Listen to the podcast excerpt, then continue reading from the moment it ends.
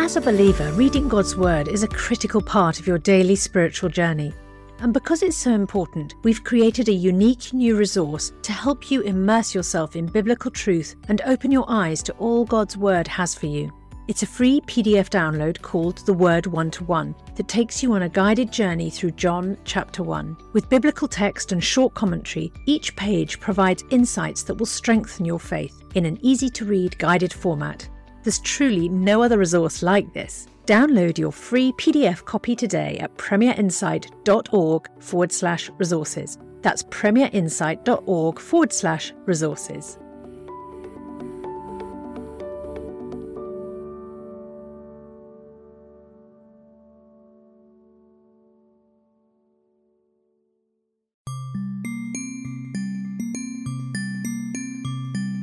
Matters of Life and Death, a podcast from Premier Unbelievable.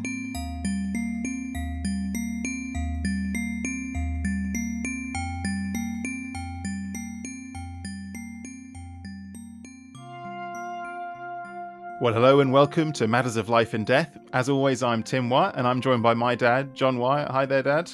Hi, Tim. It's good to be here. So, this is our part two, uh, looking at a kind of initial exploration of the theme of friendship, um, inspired, of course, by John's uh, new book coming out later this year, Transforming Friendship. More on that later. Um, and so, last week we kind of sketched out uh, how the world looks at friendship today. In particular, this what we what what you're calling the hermeneutic of suspicion. This this suspicious um, kind of um, untrusting approach to other people's friendships, presuming that there must be something going on around sex or power or some kind of coercion. Um, uh, seeing you know, presuming that they can't simply be um, uh, wholesome.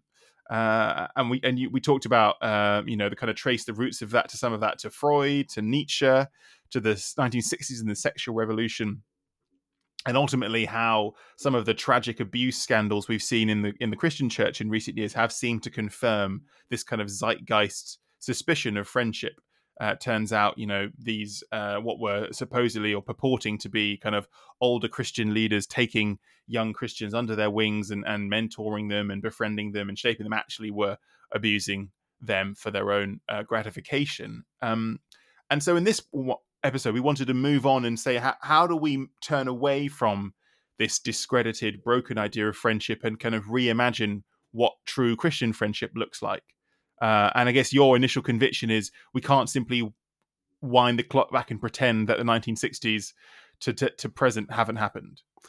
No, absolutely. And, and, when you go back and you you see you know what was happening back in the 60s and 70s uh, when i was a young man and so on when i look back at it now you know 50 years 60 years later it does seem that people were amazingly heedless and naive about the possibilities of abuse and uh, danger and a sexual element entering into friendships and and so we can't unlearn what we've learned and but i think it's it's really vital that we we think about how do we reimagine friendship for the 21st century because I'm absolutely convinced that it's a really fundamental part of what it means to be human. And from a Christian point of view, it's a really fundamental part of how we are supposed to grow in Christlikeness, to grow in um, in our spiritual lives, a spiritual formation. So, yeah, the challenge is um, we need to discuss this. We need to think again, and we need to educate people both the positive stuff, how to build a, a, strong friendship, what are the characteristics of a healthy friendship, but also what are the red flags hmm. Uh, when things are going wrong. It's interesting until you started talking about this theme, you know, a year or two ago when you first started writing the book.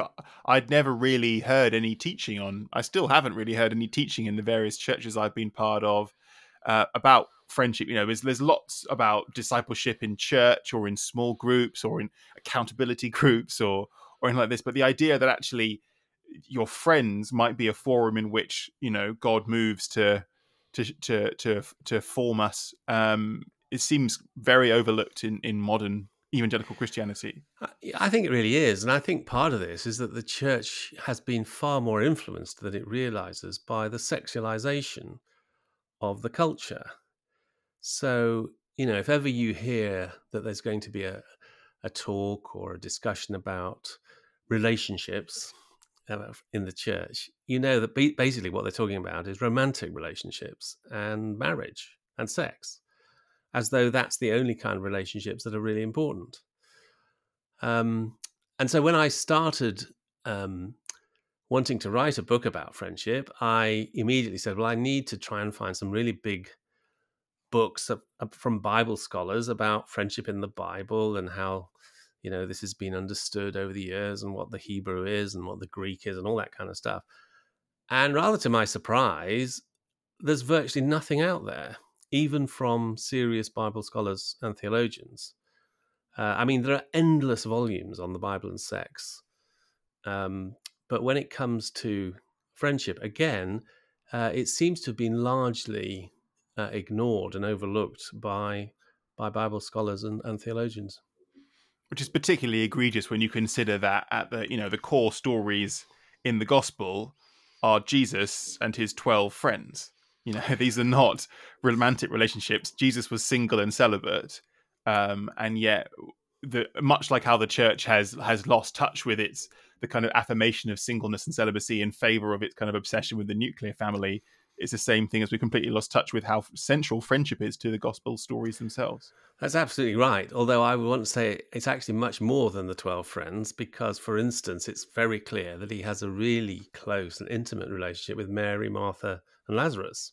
Mm. And interestingly, it struck me, you know, that Jesus in the Gospels, there are many, many accounts where he confronts death and dead bodies and so on. But there's only one death which completely takes him apart emotionally. And of course, that is the death of Lazarus and the impact it has on Mary and Martha. Mm. And and when the onlookers see Jesus being so emotionally involved, they, they think this is weird. I mean, this is not the way that a rabbi should behave. And then they say, see how he loved him. Mm. Um, and and it's also clear that that that many of the women mentioned in the gospel are are friends. This is a this is a friend relationship. Mary who uh, Mary Magdalene and Mary who who uh, washes his feet with um, with the ointment, and uh, and many other of the other women. And actually, if you take an Old Testament understanding of friendship, one of the most, perhaps the single most important characteristic of a good friend is that they are loyal and that time and time again in in the proverbs and the psalms you get you know this terrible thing when friendships are broken when friends are disloyal. So in the gospel when jesus says to his disciples i don't i no longer call you servants i call you friends you know this is a really significant moment. Um, and yet just hours later what do those 12 guys in the um, in the top in the upper room do answer they completely betray his friendship. They turn tail and friend and, and run. But there are some of his friends who are totally loyal and they're the women. Hmm. and it's the women who remain with him. It's the women who are at the cross. It's the women who work out where his grave is and prepare the spices. It's the women who go to the grave. It's the women who are the who see the evidence of the resurrection and so on uh, they are the loyal friends. So, and interestingly, then Peter, who has betrayed the friendship of Jesus, has to three times. There's this very, of course, intense thing. Peter, do you love me? Mm-hmm. Uh, that's the restoration of friendship. So it is interesting that once you sort of take this prism of friendship, you see that it's actually there as a as a very prominent theme uh, throughout the scriptures. So, so could you give us a kind of lightning overview of the kind of Old Testament to New Testament biblical view of friendship? Given that you know you presumably had to do this yourself, if you couldn't find any heavyweight theological theological tomes to to, to, to jump to the find, end. Yeah, I don't want to overstate the case. I did find one or two really helpful volumes. And I'm very helpful to the people, uh, my friends who helped me along the way as I discussed this with them. But um, interestingly, it all starts with friendship with God. And again, it strikes me that if you take all the other deities of world literature, uh, the idea that you could be friends with them is ludicrous. I mean, you know, to be friends with Allah would be blasphemous. to be friends with Plato's, you know, ultimate thought thinking itself, it would be just laughable. It's nonsensical, yeah. And yet, right from the beginning, the God of the Bible comes into the garden in order to walk with his friends. And it's clear that he's not come with some great agenda to discuss how the creation mandates are getting along or, uh, you know, checking up on them. He's just come to, quotes, hang out with his friends. And that's right from the beginning. Um, and so this image of walking with God is an image of friendship, which occurs throughout the scriptures. So it, it's there right from the beginning. And then you get these remarkable individuals like Abraham, who is described as a friend of God, and you get Moses and David and others. But then you, you get these images of, of friendship, particularly the two great friendships in the Old Testament, was Ruth and Naomi and David and Jonathan. And interestingly, again, they're completely different from the kind of elite friendships that we uh, that the Greek model of friendship was. Um, so Ruth and Naomi is two widows who are absolutely the lowest of the heap, and also it's intergenerational and interracial. And yet, this friendship plays a, a critical role in the whole plot line of the Bible. And Ruth be- becomes in the line that leads ultimately to Jesus. Um, and it's celebrated as a as a wonderful example of love of, and of loyalty love. and love Interestingly, loyalty. You mentioned loyalty because you know she has the two daughters-in-law who are both non non-Israelites, and after her sons have died, she says you should go back to your own people and find new husbands. And one says, "Okay," but Ruth says, "No, no, I will stick with you. I will be loyal to you. Your God will be my God. You know, your people will be my people, and I'll follow you back into this foreign land where I will be a despised alien." Widow the lowest of the low simply out of humble loyalty to her mother-in-law That's exactly right. And what's more, uh, it it may, it produces it, that demonstrates another theme which is clear in the Bible, and that is that you have uh, loyalties as a, as a result of family, but friendship is chosen. So Naomi releases her two daughters-in-law. Their familial duty is over. She releases them from any obligation, but Ruth chooses to stick, to cling. The word is it's a very powerful Hebrew word to cling, uh, to hang on to Naomi. So it's it's a choice, but it's frequently crosses generations. It frequently crosses race. Um, I mean, David and Jonathan. Interestingly, you know, Jonathan is an elite figure. He's in his mid thirties. He's a proven warrior. He's the heir to the throne. He's he's a absolutely at the top of the social tree. And David is probably si- about 16, um, no more than 18. And he comes from a, from a absolutely bottom of the heap, pastoral non-entity of a family. And he's the youngest kid. And he's just, he's just killed Goliath, which what could be regarded as a, a sort of cunning uh, shepherd boy trick. And yet, Jonathan, from his position, uh, reaches out to him in love and says his and his soul is knit to to uh, to David, and he strips himself of the armor and puts it on. It's on David. So again, very countercultural, very different from this Greek model. And it's fascinating to me that so many moderns reading the story of David and Jonathan have just so struggled with the idea that it is what the biblical account says it is a friendship that they say, well, clearly this they were actually lovers. Clearly, this is a, a hidden kind of gay relationship in the Bible because, and ultimately, that is an expression of the hermeneutic of suspicion, which is that there is no other way why these two men could be meaningful, intimate friends. It clearly there is an unspoken sexual element. That's right. And I felt I had to deal with that in the book. So, you know, just point out the fact that all the evidence is that David is strongly heterosexual. He has a whole load of wives. He commits adultery. Possibly he- two heterosexuals.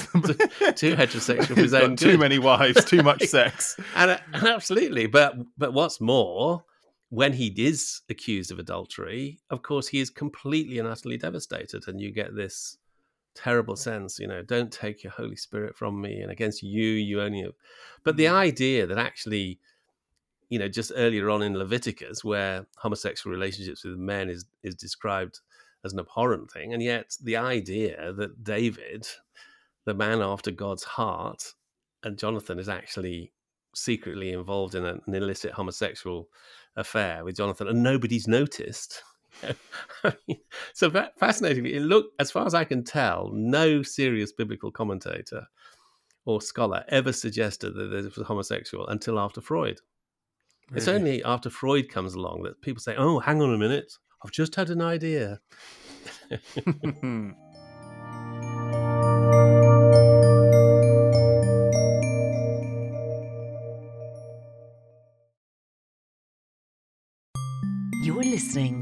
Matters of Life and Death, a podcast from Premier Unbelievable. Okay, so we've got Ruth and Naomi, we've got David and Jonathan, we've got Adam and Eve walking with God in the cool of the afternoon.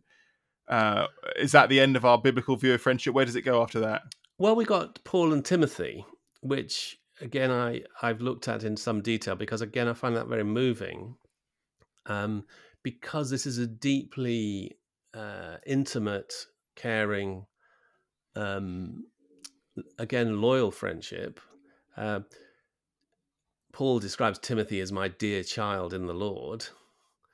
And yet, also, he describes him as a man of God. He, Paul makes himself very vulnerable to Timothy. He shares his failings, he shares his sense of being uh, abandoned and betrayed by others. Uh, he says, "Come and see me, and don't forget to bring the cloaks and the, you know." And, and then he gives a bit of advice about, you know, drink his, some wine for your stomach. for stomach ache. I love that that's in the Bible. I really always have. well, you know, it's fascinating because there's a there's a basic uh, liberal Bible scholars, almost without exception, say this is clearly a forgery.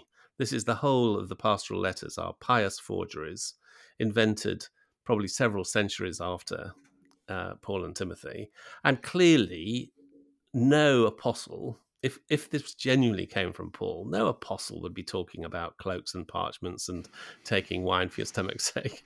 Whereas I think that's exactly the whole point, isn't it? That's what friendship is like. You know that this this intimate sharing can move seamlessly from the profound theology to tummy ache. You know?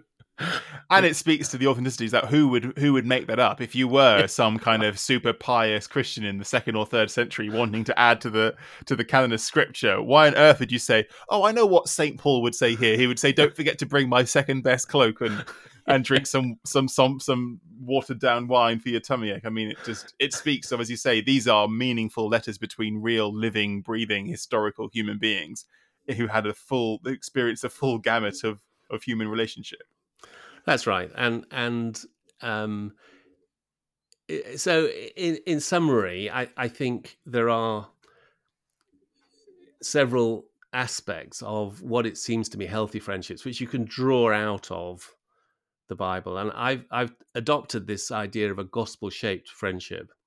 I was talking to a friend of mine, David Zac Niringiye, who uh, is a bishop in Uganda, and he had a very close relationship with John Stott, and as a young man, and uh, I know I knew it was deeply meaningful for him, and I, and I asked him, I said, "How would you describe your relationship with with uh, John Stott?" And he paused and he said, "You know, John." It was a friendship carved out of the heart of the gospel. And that phrase has haunted me because I think it says something very profound that the the deepest and most intimate friendships we can have are friendships which are are gospel crafted and that they sort of reveal the the logic of the gospel. They reveal the characteristics of the gospel. And in my book i've listed a whole number of characteristics that i think uh, gospel crafted friendships have but i i would list uh, just a number but i think number one, they're founded on truth, that there is this level of sharing heart to heart. That's what you see in the Bible. That's the heart of a friendship we can have with God, is just being utterly open. And um, and in our human friendships, we can healthy friendships are based on the truth. And what you can really see in these terrible abuse scandals is that there was a a covert element. It was, it was fundamentally built on a lie. What this person who seemed such a godly man, a, a godly Christian leader, actually there was something else. There was a hidden and much more malign element uh, to the friendship. Yeah.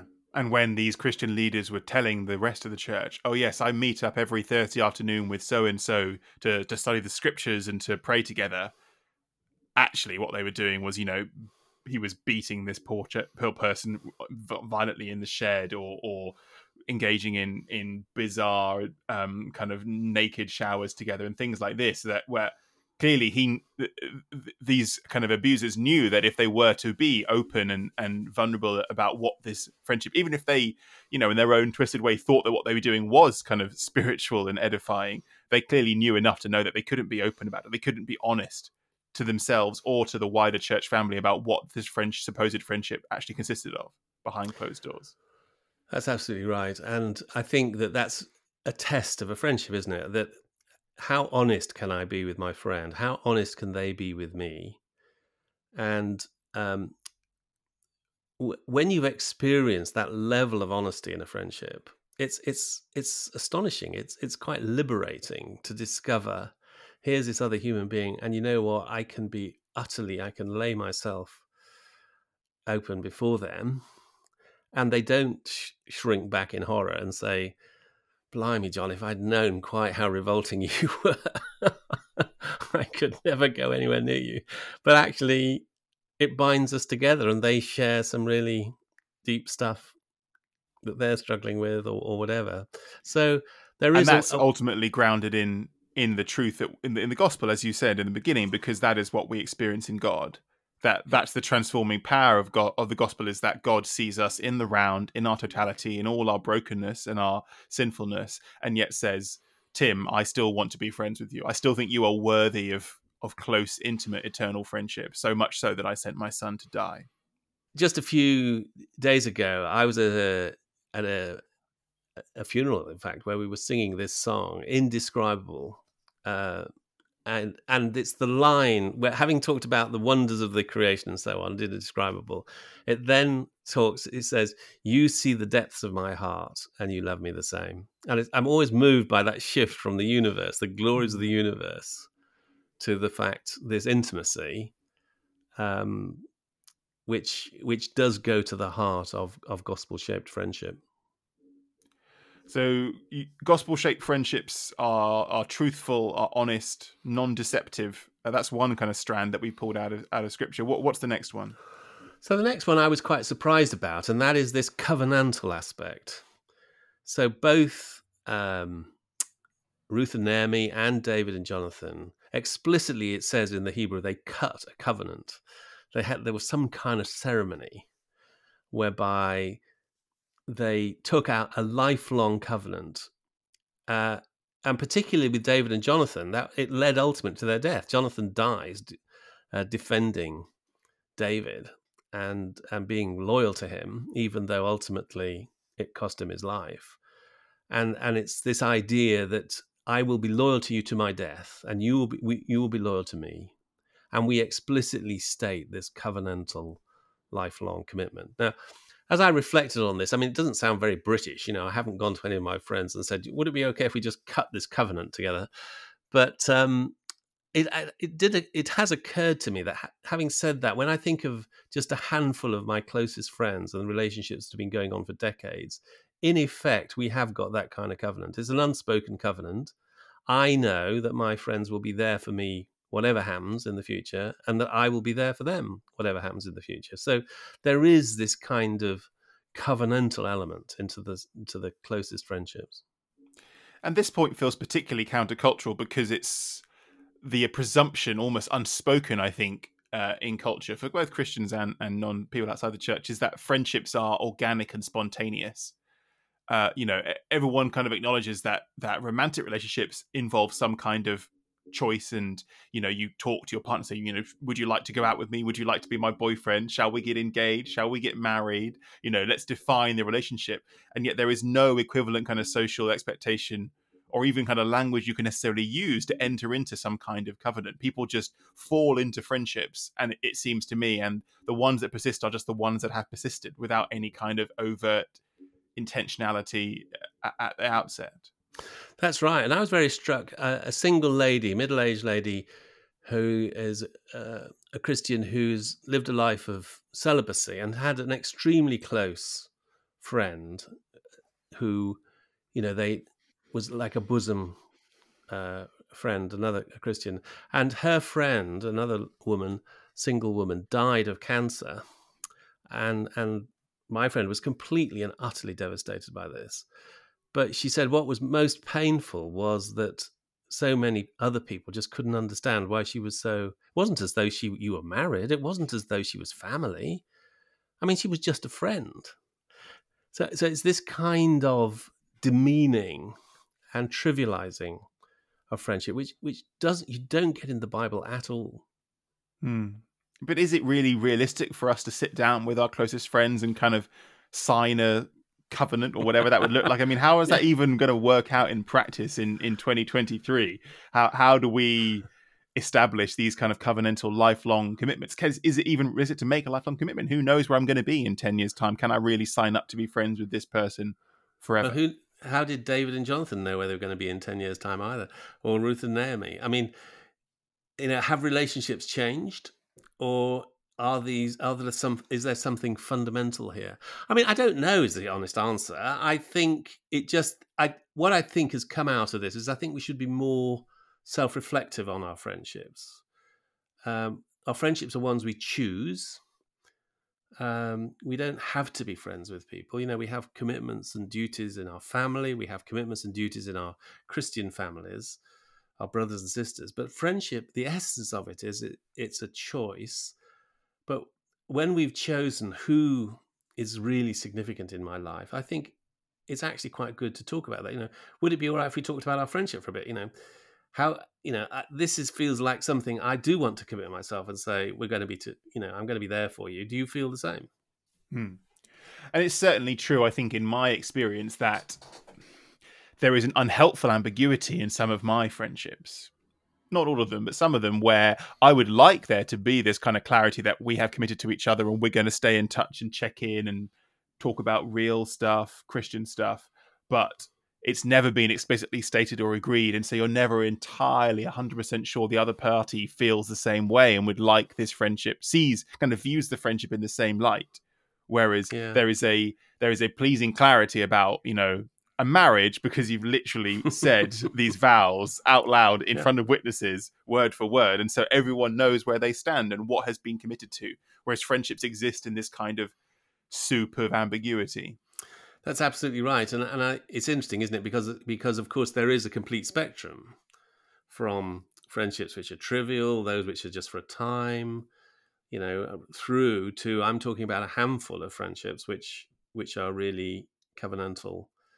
Um, so I think the third element, which I've already referred to, is this idea that they're free, that they're not a, a duty of obligation, um, and and of course that means that we open ourselves, we give the other person permission to walk away, uh, which is must is painful, but nonetheless,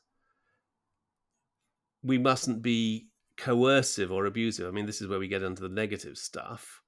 Um, they're free, um, and uh, and therefore it takes two to tango. And sometimes you find, you know, as you were saying, I'd love to be friends with this person. I'd really love to get to know them better, but frankly, they, they're obviously not that interested, and you just have to accept that.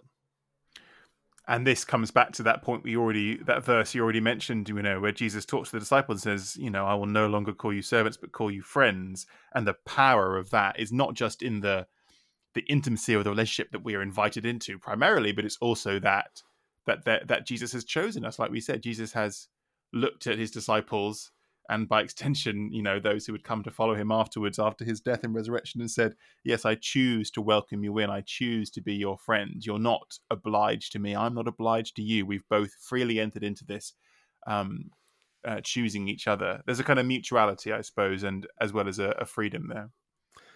There absolutely is. And that's why, actually, you know, this is a very profound element of our relationship with God, uh, and a very wonderful element. This um, uh, this idea, but then I think we get on to the three negatives, and, and each of these negatives really is a red flag. Hmm. So to put them together, then in order to be healthy and transparent and free, they have to be non-sexual, they have to be non-manipulative or non-coercive, and they have to be non-exclusive. And it seems to me those are the three red flags where something's going wrong in a friendship. It's either because a sexual element enters, there's some kind of sexual gratification, some kind of I'm I'm using the other person as a sexual object. It's no longer am I genuinely interested in them. And of course, what we now know is that a sexual element can enter into any relationship. They can enter into same sex friendships, they can enter into cross sex friendships, uh, all friendships can become contaminated with a sexual element. Hmm. Secondly, the, once there's a kind of coercive element, and that there are many different ways that that shows itself, but things like you know using subtle emotional pressure to to force people to do uh, what you want them to do, uh, you know, gaslighting. People talk about love bombing, which is when you know you see that in the abuse scandals. People say you know you're a wonderful person. I'm just yeah you're just so amazing and i think god is going to bless you. But but i'm really don't like it when you do this. And you know if you do that i get really cross and angry. And and it's this kind of oscillating between uh, love bombing and then accusing and then finally non-exclusive. I, I think that unlike our sexual relationships which are intended to be exclusive our friendships are actually designed to be non-exclusive. That and the and the paradox of friendship is the fact that I can have this really deep intense friendship with one person that's in no way diluted by the fact that I've developed this friendship with someone completely different. In fact in many ways the friendships can become stronger because of my experience of friendships with other people. Yeah there's a lot of wisdom there. One one thought across my mind when you talked about non-exclusivity and the contrast with, for example, you know, the Bible's vision for God's vision for marriage as ex- intrinsically exclusive. There's a, there's a common kind of theme in in in modernity, which is to say that you know m- one spouse is one's best friend at the same time, and so there is a sense in which you're you're not just you don't have a separate marriage relationship, but actually your your your your your key most important friendship is also your spouse. Do you think that's kind of unhealthy? Is that or is that is that contradictory to this idea of non-exclusivity among friendships? Yeah, it's interesting. I you often hear people say that my best friend is my spouse, but increasingly I've come to think actually that's unhelpful language. No, she's not your friend. She's your wife, or she's your husband. Or he's your husband. That's yes, there's a friendship element in marriage, but it is not the same as quotes friendship. And in fact, um, it's I think many counselors and psychologists agree that if you want to put all your intimacy needs onto your spouse, you create far too much pressure on the marriage. We all we need to be have a healthy network of friendships which are different from our marriage relationship. Hmm. Um, so I think it's helpful to actually see the distinctions between a Bible understanding of marriage and a Bible understanding of friendship, rather than to somehow blur them together and it certainly also has the unhelpful side effect of of making people you know you hear this a lot actually in particularly my, gen- my generation in church of well as soon as they got married they ditched me as a friend absolutely. As soon as soon as they got married they were no longer interested in me as a single person even though we had shared a deep intimate friendship until that point. But suddenly i had been replaced by the wife or the husband. When actually as you say if these are quite different friendships grounded on quite different kind of biblical spiritual soil there's no reason why a person getting married you know when you got married to my mum it didn't stop you maintaining deep significant friendships with everyone else including people like john stott and others no that's right and in fact quite the reverse i think we both of us celia and me realized that actually encouraging one another to continue and deepen our friendships was good for the marriage uh, as long as, of course, there has to be this understanding about the exclusivity and the sexual exclusivity. So again, there has to be transparency, there has to be openness and honesty. But I think that positively, we should be encouraging people to be building and nurturing and developing these positive friendships. And just lastly, then, one of the things I think that's really interesting about this discussion about friendship is, is as we mentioned earlier, how untalked about it is uh, in the church. But in particular, I think for for for younger people from my generation and below, there is a kind of vague, hard to define, but there is something there in our culture, in our generation, about loneliness and people feeling like an absence of friendships, or at least an absence of deep, meaningful, lifelong friendships. There's a kind of sense of transience in that people are always just kind of floating around, moving from job to job, from place to place. And it's really, I often hear the refrain, it's really hard to build the kind of friendships, you know, David Jonathan friendships, Paul Timothy friendships, Ruth Naomi friendships that we see in scripture. Um, or even perhaps hear from from older generations that there's you know we're you know the kind of great cliche of course is that we're more connected than ever before with the internet and our phones, and yet people feel more lonely than they ever have before. That's absolutely right, and I think that um, I mean there are many different aspects of this, and we probably haven't time to unpick it a bit, but I do think that if we want to build these kind of really meaningful face-to-face friendships, it takes a serious investment in time and energy and what has happened in the 24 7 always on internet age is that there are so many other ways of spending your time. Mm-hmm. And, you know, there are so many box sets on Netflix and there are so many ways of on social media and, and news channels and computer games and so on. And, and the idea that instead you say, no, I'm not going to do any of that. I'm going to spend two hours having a cup of coffee with this person because this friendship really matters. And I think that's probably what we've got to do. Someone said to me, love is a four letter word spent four letter word spelt T I M E. Hmm. And I think that's actually very profound. That's that's the only way We've just got to say this is so important. And I'm, I'm talking to myself as I say this because I've felt quite convicted writing this book. I've also realized, of course, I've now opened myself that all my friends are going to say, yeah, it's really interesting in this book. You know, it's, it's, it's I don't quite recognize this. Mm, yeah. I'm going to live with this for the rest of my life. I now realize, you know, you should mm-hmm. never write a book on friendship. but I have felt convicted that I really need to. These there are certain special friends that I have just got to make developing and preserving and protecting this relationship the top priority because this is covenantal, but also that God is in there. God is reaching out to me in my friends. And I, that, I close with that. There's a wonderful thing that Bernard of Clairvaux, the ancient mystical uh, writer of the medieval period, he said, Christ himself kisses us in the love of our friends. And I've experienced that uh, many times, particularly at dark times, that actually it's through friends that I've experienced the love of Christ. And so promoting, encouraging, and reimagining friendship, I think, is something really important for the future. Absolutely. Absolutely. Well, that seems like a very appropriate place to draw our conversation to a close.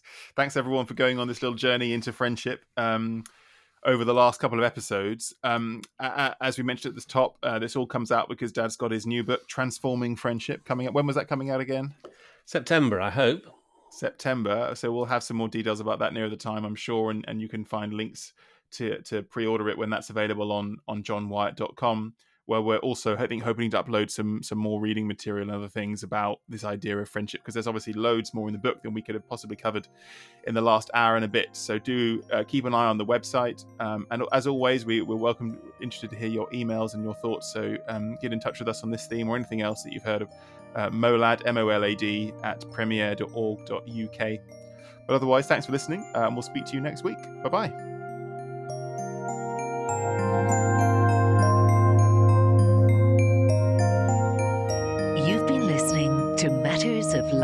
Death, a podcast from Premier Unbelievable.